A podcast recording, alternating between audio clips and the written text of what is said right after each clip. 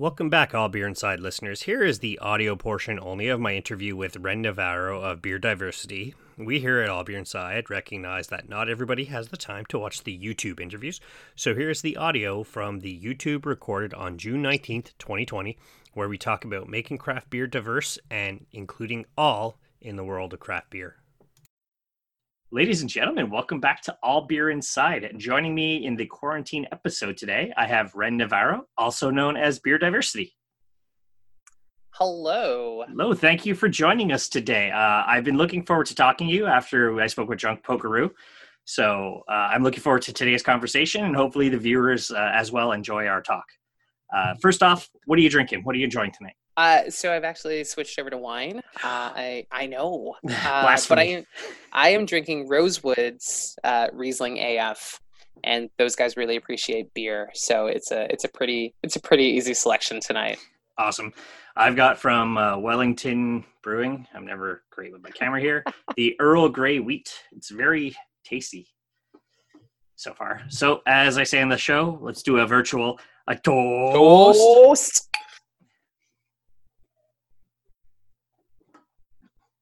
Oh, yeah, that coriander. Nice. Mm-hmm. So let my audience know who's new to you. What is by Beer Diversity, or yourself, Ren? What are you about in the craft beer industry?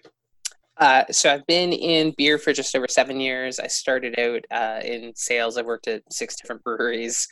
And the last 2 and a bit years have been Beer Diversity, which is about creating safe spaces to talk about diversity, inclusion, and equity.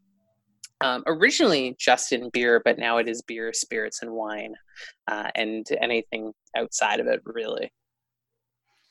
So basically trying to include the people of color community along with the LGBTQ community, from what I understand. Yeah, and then it's also about differently abled people over the age of 45, 55, because... you know, diversity is such a large umbrella term that there is a lot more to it, and just kind of reminding people that it isn't necessarily just about people of color. It's, you know, there's so much more to it. Including, like, let's say that the handicappable as well, who are into craft beer. Yeah, exactly. Okay, awesome. And what made you grow that venture? What made you decide, you know what, everybody has to be included in craft beer, not just your typical... guy like looking like me, basically. Working through beer and being a sales rep, it turned out that at that time I was the only Black female sales rep in Ontario selling craft beer, which is so surreal to say. But I think it obviously lights a fire under your butt when you hear that you're the only one. But when you go out for drinks with your friends, that's like the United Nations of beer drinkers. So it made it pretty easy to start talking about. I fell into the company by accident. I was actually quitting the beer industry. I'd given up and was like, kegs are heavy and I'm getting older and I need to just go get a regular job. And someone approached me about doing a talk and working with Black Creek Community Farm, which is in Toronto and is run by women of color. And chatting with them, they were like, yeah, come out. We're going to do this thing. And it kind of snowballed from there, and it ended up being right place, right time. And 2 years later, I'm kind of the go-to in Canada for diversity and inclusion chats.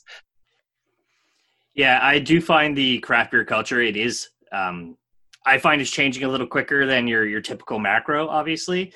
You know, it's not, first of all, I'm not seeing the bikini-clad babe commercials for craft beer, obviously. Yeah. That's you know, that was their major selling point for decades. It's sit back, watch the hockey game, have a girl in a bikini serve you a beer. I'm like, yeah, times have changed, and you guys haven't. But I find most craft beers, brewers and breweries are trying to bring diversity about them. Not all. I can't lump everybody together. Obviously, you're always going to have your bros, and especially with what's going on in the world right now, include everybody. I mean, it should have always been that way. But the fact that it's taken this long for something like this to happen, to have movement in all industries and beer as well, it's taken too long. So. Yeah, and I think that, you know, you were saying like the macro image. I think that what happened with craft beer, though, is that they went, you know, And I would say the macro is also trying to make changes, but they have to make them in smaller, more subtle ways because the craft beer community definitely doesn't trust them for what they're doing. But I think that the craft beer community has become, we get really into ourselves and pat ourselves on the back for doing very small things. And the small things don't equal big changes. It's, you know, you drop a pebble in an ocean and it makes a ripple, but that ripple doesn't do much. And that's what we're seeing right now. And, you know, there's 1,000 breweries in Canada and 400 in Ontario. And I can probably name 20 that are doing really good things. And the rest of them, I'm like, call me, we need to talk. So I think we need to get away from the idea that craft beer is doing really good things. We're doing okay things. We do have a sense of community, but the question is, who is that community that we're creating? Okay. Yeah. I never really thought about it that way. Cause every time I go out with the guys, and the guys are myself, my audio mix guy, Phil, he's Asian. My two good friends, Dennis and BB, Black friends I've had since grade 3. It's never, it's never been a thing, but Drunk Pokeroo had mentioned it before, is that he and yourself had gone out for a beer and he got served first, and he's like, what's this all about? Yeah. So, he actually had to point and say, I'm pretty sure she wants a beer. and that's a craft brewery. Yeah. And that's unfortunate. I mean, there's no way that it should be that way. If somebody's at a craft brewery, they're looking for craft beer. They're not, unless it's like, hey, can I have a water? Cause I'm the designated driver. But, but yeah, I think even at that point, you're still going to talk to them. But the problem is that we're so afraid of offending, and we just, if you don't know, you kind of freeze. And that's what I'm hoping that, especially during these days, because the pandemic has changed so much, that we're able to kind of take a fresh look at it. Yeah, it's time for a major overhaul of a lot of things, the pandemic being one of it, and I hate to say it, but the race war that's going on in the States, that, people are like, our own premier in Quebec and your premier as well have been like, there's no systematic problems. I'm like, yes, there is.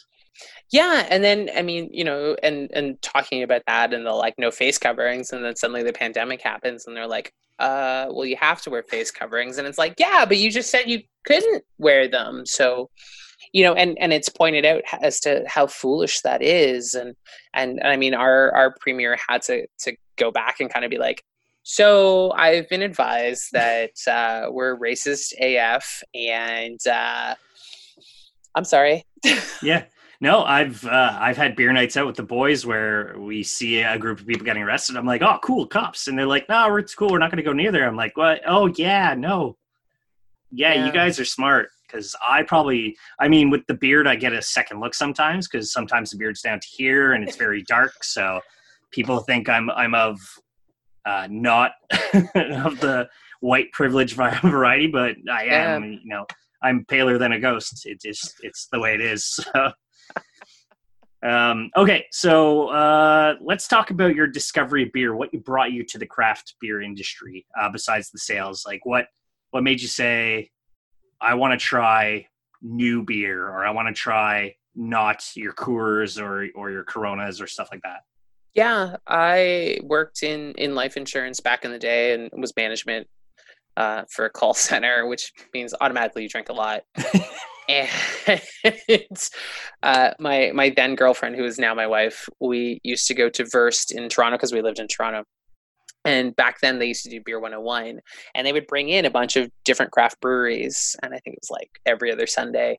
And they would walk you through a bunch of beers, but they would also do food pairings, because Verst has food. And they would treat you like everyone else. They'd all be excited to see you, and it would be sales reps. And I think that's when I realized, like, hey, there's something here. And I got really excited about it. And I mean, my first job was with Great Lakes, and it basically got kicked off because of that event and meeting David, who's still there. And just, he was like, this is cool. Like, come to the brewery, come check things out. And, it was probably like a year and a half before I applied, and I didn't feel weird about asking about the beer and saying, like, I love this beer, but I don't understand why. And I think that was kind of the initial glow of craft beer. And yeah, and then that's been it ever since. I'm sure you're in the same boat as me. Would you like to see all the beers come across Canada? Like Collective Arts is starting to come here, and yeah, I think so. I mean, you know, speaking of Collective Arts, like they're basically global at this point.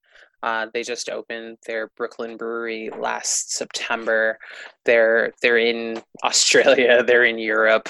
Like they're in spots where it's just you don't think of craft beer from Canada being in. You know, it's I think it's really great. I just would love if our provinces would all stop treating us like we're small children with forks next to the outlet. Oh, I love that analogy. That's great. Yeah, no, for sure.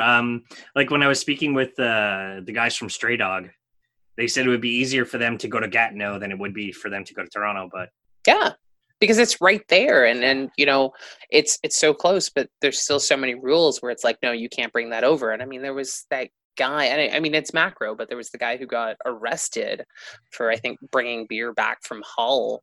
And, you know, and it's like, oh, well, it's an interprovincial, but like you cross this line and you can't do it. And it's like, it's beer, guys. Like he's not like going with packets of cocaine. Like he just wants, he wants a 2-4 of cheap Bud Light or something like, and, you know, I have so many friends who are just in the right spots within Ontario that they're like, we can't get these beers. We can't get delivery from a brewery because there's this invisible line that they can't cross.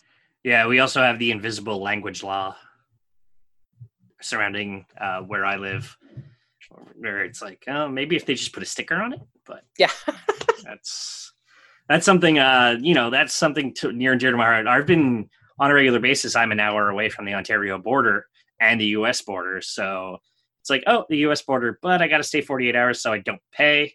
I've never tried to bring beer directly back. Some friends have said, so Vermont's about 2 hours. Okay. From Montreal, and they go to Vermont and they pick up a bunch of beer, and depending on the border guard they get, the border guard's like, yeah, you're not worth my time, go home. Right. And then sometimes they're like, oh, sorry, dude, you're going to have to pay. I have switched to Altogether. The Altogethers, yes. And this one is from Red Circle and Alora. Nice. Yeah, I'm having a lot of trouble because I work Monday to Friday at home, 8 to 4. I have a lot of trouble getting the Altogethers because everybody goes out and buys them before I have a chance to. So, right. Yeah, I think this is my 4th one from a different brewery. Mm-hmm. I'm going to try and grab a couple more, but yeah, it's been hard. Now, I saw, are they based out of Ontario, the Black Lives Matter beer recipe that's coming out? No, so Black is Beautiful is actually based out of the States. Okay. And what they've been doing is kind of opening it up to anyone who wants to join. And I think last time I looked, it was just under 600 breweries that had signed up. It's probably way more at this point. And those are just, I mean, they're starting to be brewed now, right? So we're talking a couple of weeks, maybe a month or so before. Yeah, a couple of brewers have already started 2 weeks ago. I know that for Ontario, if any of your viewers are in Hamilton, Merritt Brewing has already done theirs. So Spinney was really excited about that. So he jumped on it pretty much like the day after it was announced. So there's a bunch rolling out. Yeah, no, I'm fully on board with the, let's take like in the States, the Confederate flag being removed from NASCAR, you know. So amazing. The fact that NASCAR did something blows my mind. Yeah. Because that's the last sport I ever thought would happen. Yeah. And then even just alone with the, when it was the Maple Leafs in the playoffs versus the Raptors in the playoffs, you could see in that crowd outside the stadium, the change of diversity from sport to sport. And yeah, it's a necessary change. The NHL realized they had a problem. They're finally starting to do something about it. Yeah. So it's like, oh, well, PK Subban's not part of the diversity crowd. And I'm like, that makes sense because they have everybody else that's required because PK's he's like a magnet for attention. Yeah. So as much as I loved when PK was here and he's a great player and he's a great representative for the Black community, it's almost like he shouldn't have been part of that diversity group because he's too much of a character for the NHL. But I think it's great that he's too much of a character because I think that, and why I've loved him. I mean, you know, like I said, my family's from Montreal, so I'm a Canadiens fan, but paying attention, right? But paying attention to him, I think he made people really uncomfortable, which is what I loved, because he wasn't a black man playing hockey. He was just a man playing hockey. And he was very outspoken in ways of like, if you don't like it, you don't like it. That's cool, but I'm going to go do this. And he was also about supporting meaningful charities. He wasn't just like, hey guys, like, let's do a thing for black people. He was like, no, let's think about this and help those who really need it. I mean, he was huge for the sick kids hospital, the Montreal Children's, right? Yeah. And $1 million his first year. I know that. So, and I mean, those videos are fantastic, and there's no like awkward, hey, he's a black dude and like, this is why we're doing it. It was just like, he's a hockey player with money. Yeah, unfortunately, with the Canadians, with the majority of the Canadians fans, it's like, oh, he's too much personality for hockey. It's like, yeah, but I mean, you can always think of a white hockey player who has a lot of personality, and everyone's like, yeah, but he's just that guy. There's zero. there's someone. I mean, give me some time, but like, I'll figure someone out. But there's always someone, And, you know, I mean, the fact that he had to fight against the stereotype that black people don't play hockey, which is ludicrous.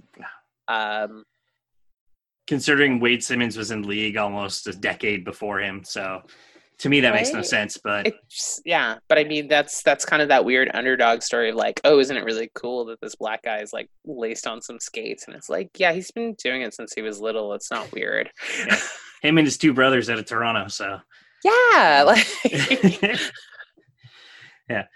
You know, I know there's some breweries that I know founders, like I had never known about the story of what happened until. So, you know, are there any breweries that are kind of opposite of that, where they encourage diversity in their workforce?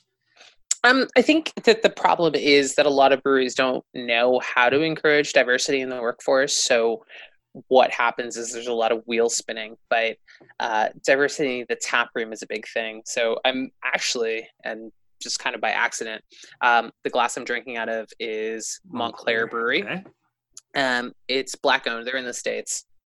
And when they went to open, so they're established in 2014. When they went to open, everything was fine. And then the city looked at their names and suddenly said, we need you to do XYZ. And they ended up having to do a GoFundMe to basically finish these bizarro requirements. And it was like some weird, like you have to have a window here. And it was like, why would you have a window there? And so, yeah, I mean, there is diversity within breweries. It's a lot easier to see in the States. Because there are black-owned breweries, but for the number of breweries out there, I think it ends up being like 2% of breweries are owned by people of color. Whereas here, I can think of like 3 places. And, you know, earlier I said it was 1,000 breweries in Canada and 400 in Ontario. And I'm thinking of 3 or 4 people pretty much in Ontario. Yeah, I'm like thinking about it right now. I don't know any in Quebec, but I'm kind of limited to like Montreal and maybe an hour surrounding Montreal. So I can't really say anything.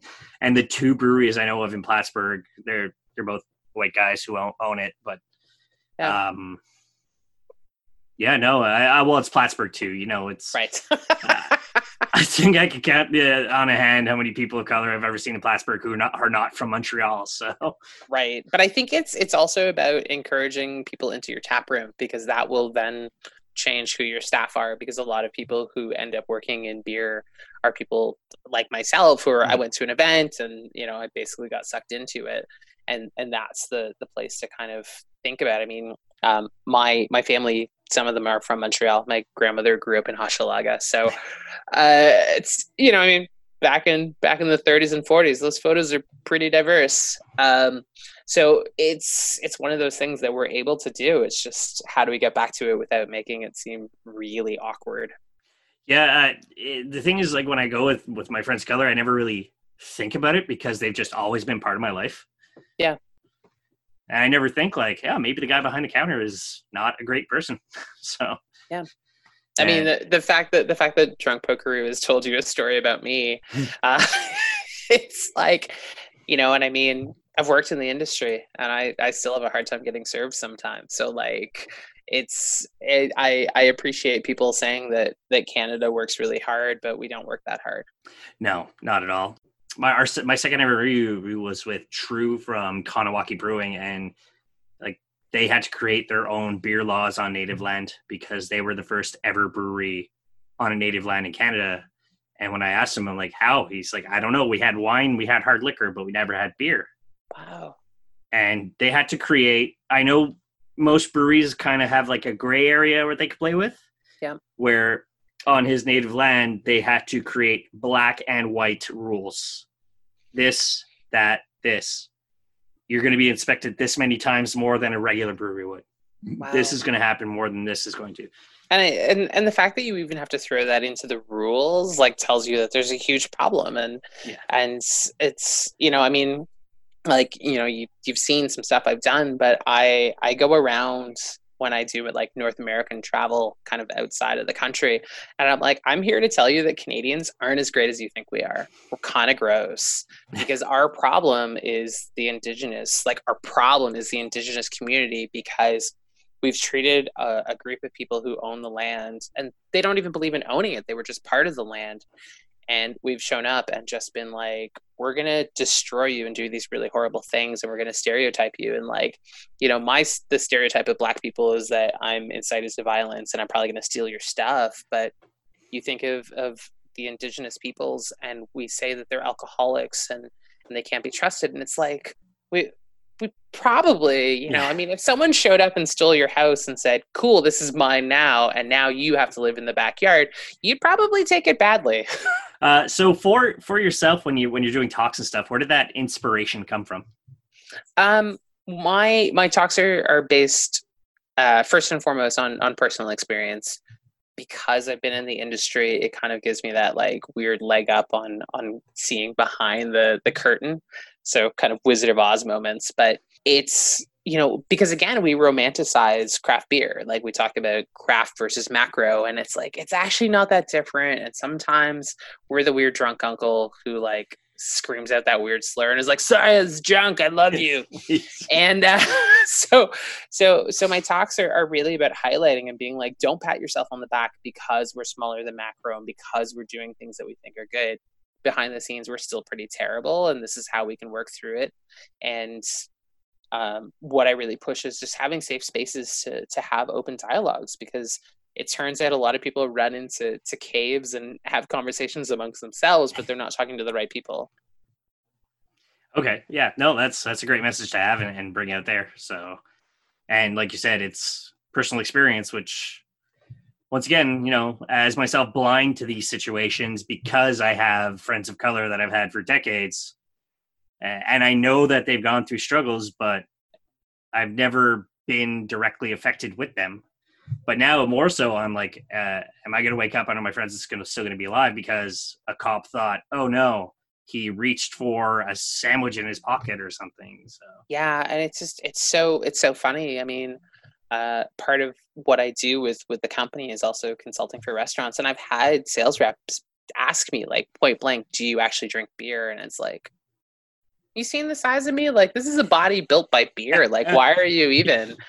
And it still happens like years in, and people who know me are like, no, that can't happen. And it's like, it does, because they don't get to know me, mm-hmm. and they don't see it. I think some of them just think like, oh, you had to be hired because this company is trying to be diverse in whatever way. And it's like, you don't hire someone for their looks if they can't give you like the actual work, yeah, and the support that the company needs. I mean, I don't, call me old fashioned, but like, yeah, I'm hella cute and I like, you know, check off a bunch of boxes. But at the end of the day, it's like, I'm the consultant for this restaurant because I know how to purchase for their clientele. So, you know, would you ask a white bearded guy if he drank beer? Probably not.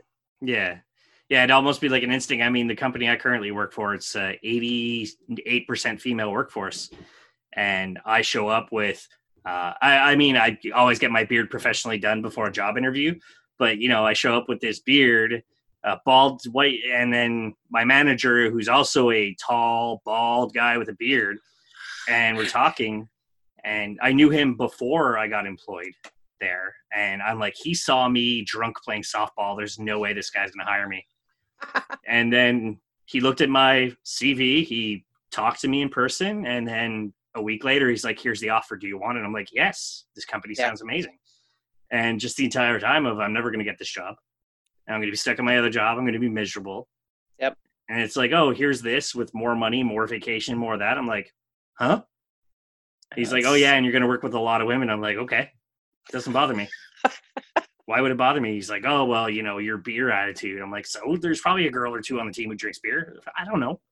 Right. So, and I mean, like, looking at what, especially what craft beer has been doing. And, you know, yeah, I started off with a glass of wine, but I mean, my initial intro to things was wine. I've been drinking wine for a very long time, and then did macro and then moved into craft. But I think a lot of craft beer is mimicking wine, right? Like, look at the barrel aged stuff and look at, you know, like, what are you putting in there? Did you say rosé?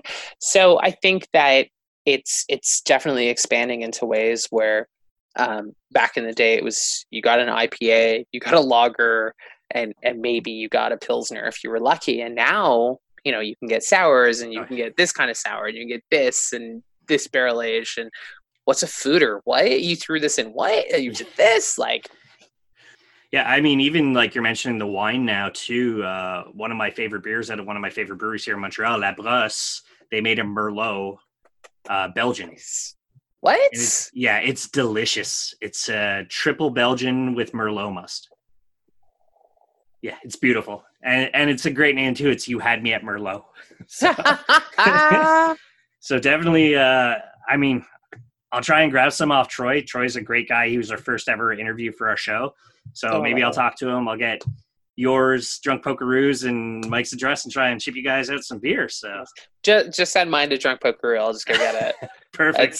I think that's amazing. But I think that we need to stop saying that, like, you know, it's beer and wine and spirits. Yeah. I think that the way that these all cross over and what's happening with each and how we're able to be influenced by each section of the industry is massive. And I mean, that's, you know, you want to take a high level of diversity, and that's the diversity in the product and how it's produced and how it's presented.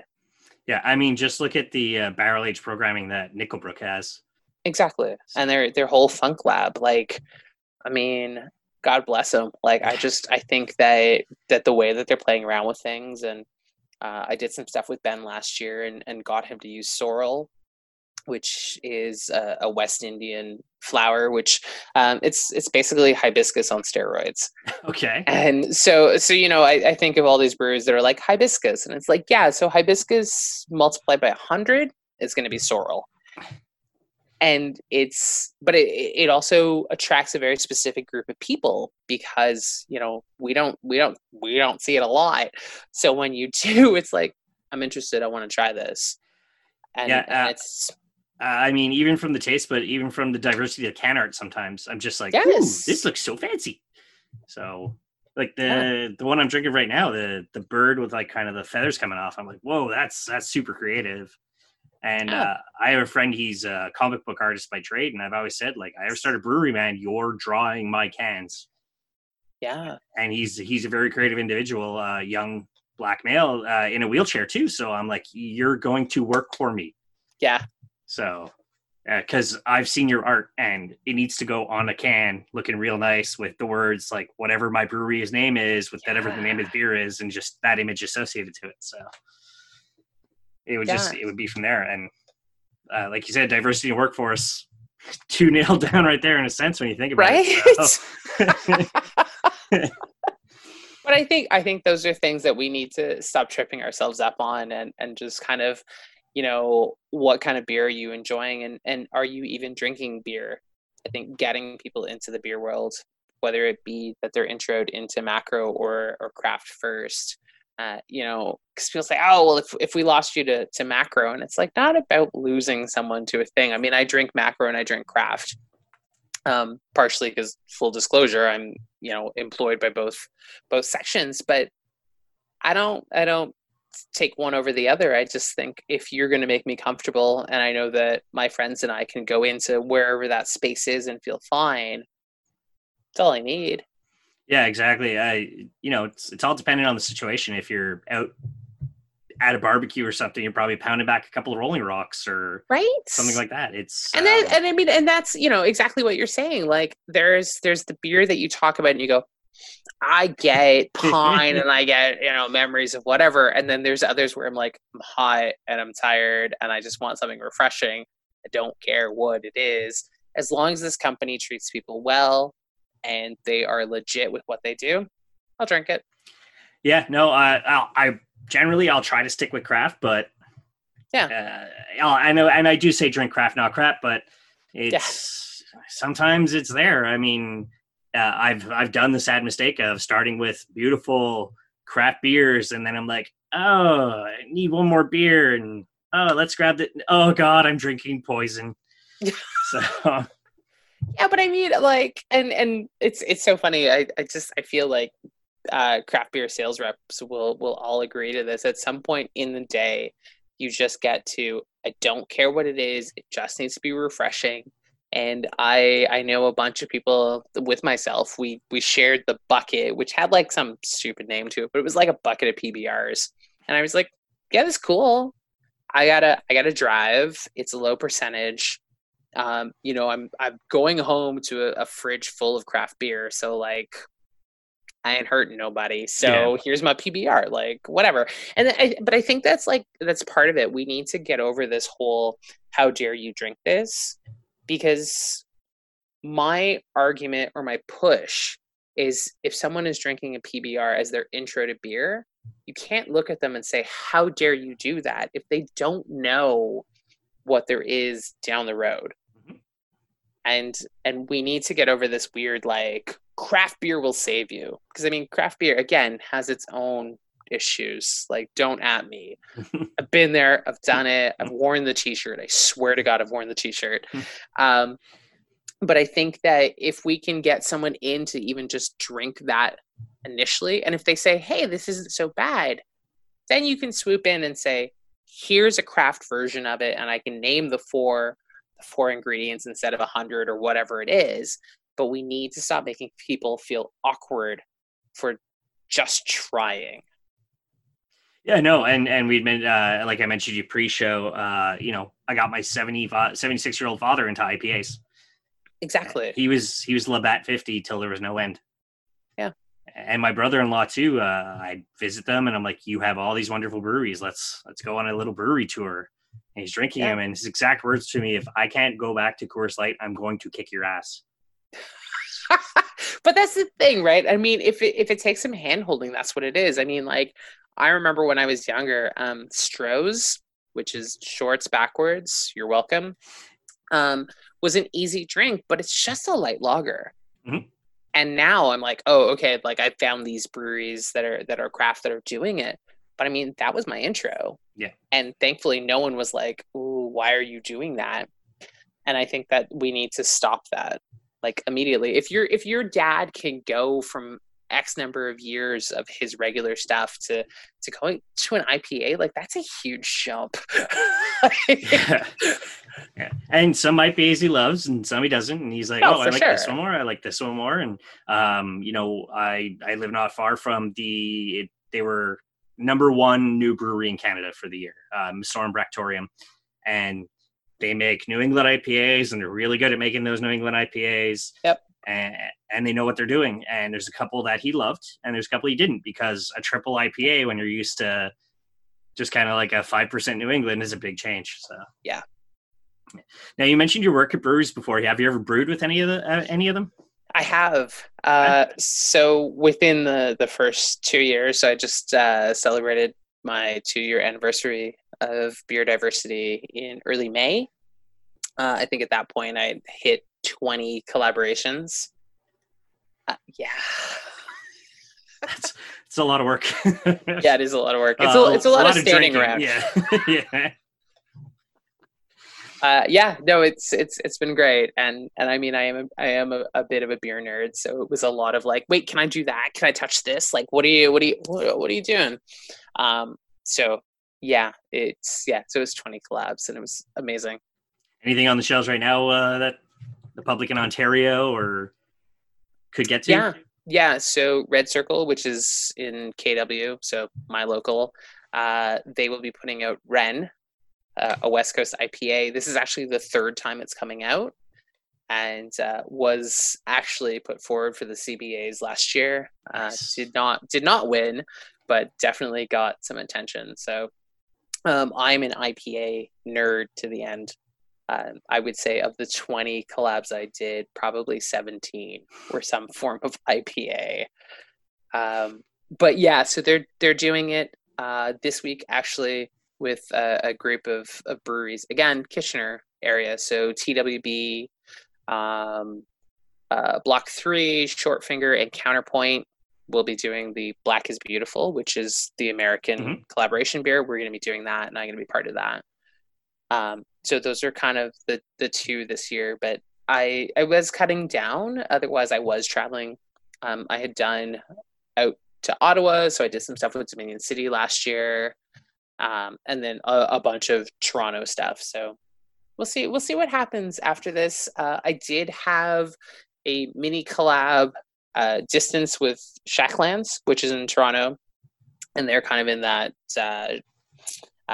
junction-ish area, and okay. It was called Small Dick Saison, and it was a small brew, and it was actually named that by an American beer advocate in response to an Ontario brewery that had dropped bitch as their marketing ploy, and she was like, oh well, that's small dick energy. So it's so it ended up being called that, but and to make it like all ironic and stuff, it was a small release, small beer, 3.6%. So in the 355 on top of that to make it a small. It was a smaller bottle. Yeah, it was great. Like everything about it was small. So I'll never, it's a modern times. If you'd done that like 30 years ago, fine. Great name, yes. But grow up. That's everybody's like, oh, who's going to come out with the coronavirus beer? I'm like, don't. There's so many virus beers in the States. Yeah.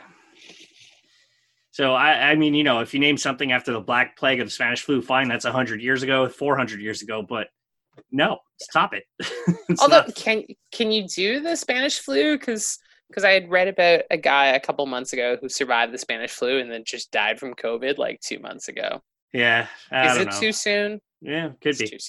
Some brewers, some breweries come up with wild names, and I mentioned collab, like I'm hoping when it's safe to do, because originally the 1 year plan for the show, which we just hit 6 months a couple of weeks ago, for the 1 year I was talking to a brewer and I was talking to somebody else I worked with who started his own business and what he did. And I'm like, okay, we're going to do a big collab.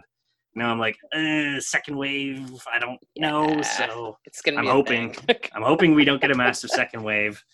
But being in the industry and knowing how stuff works now, yep. Yeah, we got to be careful. So just, stay healthy, stay safe, everyone. Yeah, totally. So when there's some semblance of normal again and traveling is allowed, beercation that you plan on just, I spent the year at home being safe, being healthy, saving money. I'm blowing some money. I'm going somewhere. Oh man. I would not say I've been saving money, for I've been ordering a lot in. Thank you, Canada Post, Canpar, and local delivery people. I have Prince Edward County on my list. On my way out to Ottawa, I would like to go to 555 Brewing, because if you guys have not seen them on Instagram, their Instagram game is tight. It's owned by a couple, and one of them she's Australian and like super rad. They've got a woman of color working there. They are hilarious. I would go visit them, and then I would go to Matron, because Matron's hella rad. And then I would kind of do like a detour through Kingston. So I do like Stone City Ales, because they also have a really great patio. And then I would head up and see my friends at Dominion City, Beyond the Pale. I'd almost like deke over to Cornwall too, and I'd go see Reuben Brewing. Yeah, Reuben was hopefully a future interview, and there's Humble Beginnings around there too. So, hey, feel free to come by Montreal if you want to. Because I would end in Montreal and then be like, I don't remember my time in Montreal. But again, I mean, my family's from Montreal, so for me, like, it's like yeah, until they end up there. So I do DDC, but like I feel like Ottawa, I don't get to see enough and check out like a few of those guys. But yeah, it would inevitably end in Montreal. Yeah, I know. Like as the show, we did media at the Winter Beer Fest this year, and I'm just like, okay, yeah, we'll do the first session. And I'm like, oh, we missed a few of the guys. So I asked security. Security's just like, yeah, come back. I don't care. I'm like, okay. So all the breweries that myself and my videographer Phil were supposed to hit, that didn't happen because we went back to the festival, where we drank more as media, and surprisingly doing media is pretty awesome, which I never expected. So yeah, it's like, hey, beers. So it's fun for sure. Anything, if you could get on a plane and go anywhere in the world for a beercation? Oh man. I'd go back to Belgium in a heartbeat. My wife and I did it for our honeymoon, and we actually called it a beer moon, and traveled around Europe for almost 3 weeks. And Belgium, I never hit the hangover moment through the time we were there, because I never got to sober up, because then someone would be like, come meet us here and like, let's do a thing. So I would love to go back there because they were so welcoming and just so amazing. I ran into Toronto friends while in Belgium. So yeah, that was rad. I want to go back there for like a prolonged period of time. Yeah. Small world for sure. I know, like I've run into, I just did a beercation in Vermont last year, and I ran into people from all over the world who are into beer. I'm like, it's Vermont. You never expect something like that. Yeah. Personally, I was we were planning on a real Oktoberfest this year, not just Bose. Do it.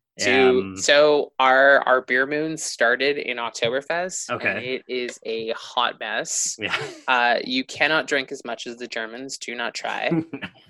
There's a reason they don't tap until noon on the first day. So we were there for the first day, and once it's tapped by 2:00, you are seeing basically drunk bodies everywhere. It's crazy. My takeaway memory is watching a guy literally poke his girlfriend with a stick to see if she was alive.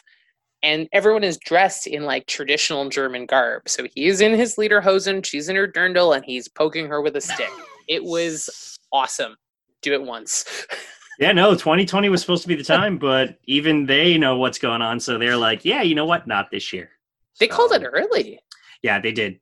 Yeah. But for safety and health, Bose had to cancel, Kitchener had to cancel, to my understanding. We were and Kitchener is the second largest outside of Germany, so yeah, that's what I had heard too. After I was there the weekend before to visit family in Cambridge, and they're like, oh, you should stay for another week. I'm like, but I don't have any vacation left. They're like, oh, the Kitchener Oktoberfest is the second biggest one in the world. I'm like, how am I just hearing about this? Yeah, it's crazy. We party out here, man. Oh, next year, 2021. Yeah, totally. Yeah. So for beer diversity, what's next outside the talks? Are you going to grow the website, or you got anything else planned that you can mention? So website is literally being revamped by someone as we speak. So Lindsay, who is one of the co-owners of Grain and Grit Brewing in Hamilton, has sponsored me, and so that's their sponsorship, is to update my website, which thank you. Dominion City Brewing, which is in Ottawa, has stepped up and has sponsored me to work on an inclusion toolkit, which I'm hoping to have out realistically by the start of August. And a bunch of breweries have stepped up to help me create the pieces. So there'll be video content and obviously workbooks and stuff. So that'll be sponsored by a few other people. And then really every night, as you know, on IG Live, so Tuesday to Friday, I do What You Drinkin', and I just kind of chat with my friends in beer and outside of beer, and just, I've had my makeup friends tell me stories and just, we just chat, and it's open to the public, obviously, and it runs as long as it takes me to drink a glass of beer. Okay, so I've got no other questions for you right now. Sweet. I very much appreciate the talk you had with us today. So let my viewership know where people can find you on the internet. So on Instagram and Twitter, it is @beer_diversity. On the web, it's www.beer-diversity.com. If you cannot remember that and you find me on Instagram or Twitter, I will help you out and give you the link to the website. And yeah, otherwise it's pretty great. I've got a Facebook group that I half neglect. So if you want to go and check it out. I'll put a few updates, but Instagram is probably the best and easiest spot because I do the most on there. Awesome. As for our show, @AllBeerInside on all social media, the YouTube channel is finally active. We have enough participants. So it's youtube.com/c/AllBeerInside to find us. As you have already found us here, subscribes and likes always helps the show. AllBeerInside.com for the eventual audio of this, along with me and my friends getting together and being drunk idiots with each other, if you want to listen to that. We're also available on iTunes for that show and other friends of the show, such as Wrestling Cheers, as well as Spanish Announce Table from the TrendingTopicsNetwork.com. And as I say at the end of every show, drink craft, not crap. Thank you very much for today. I very much appreciate this. Oh, my pleasure.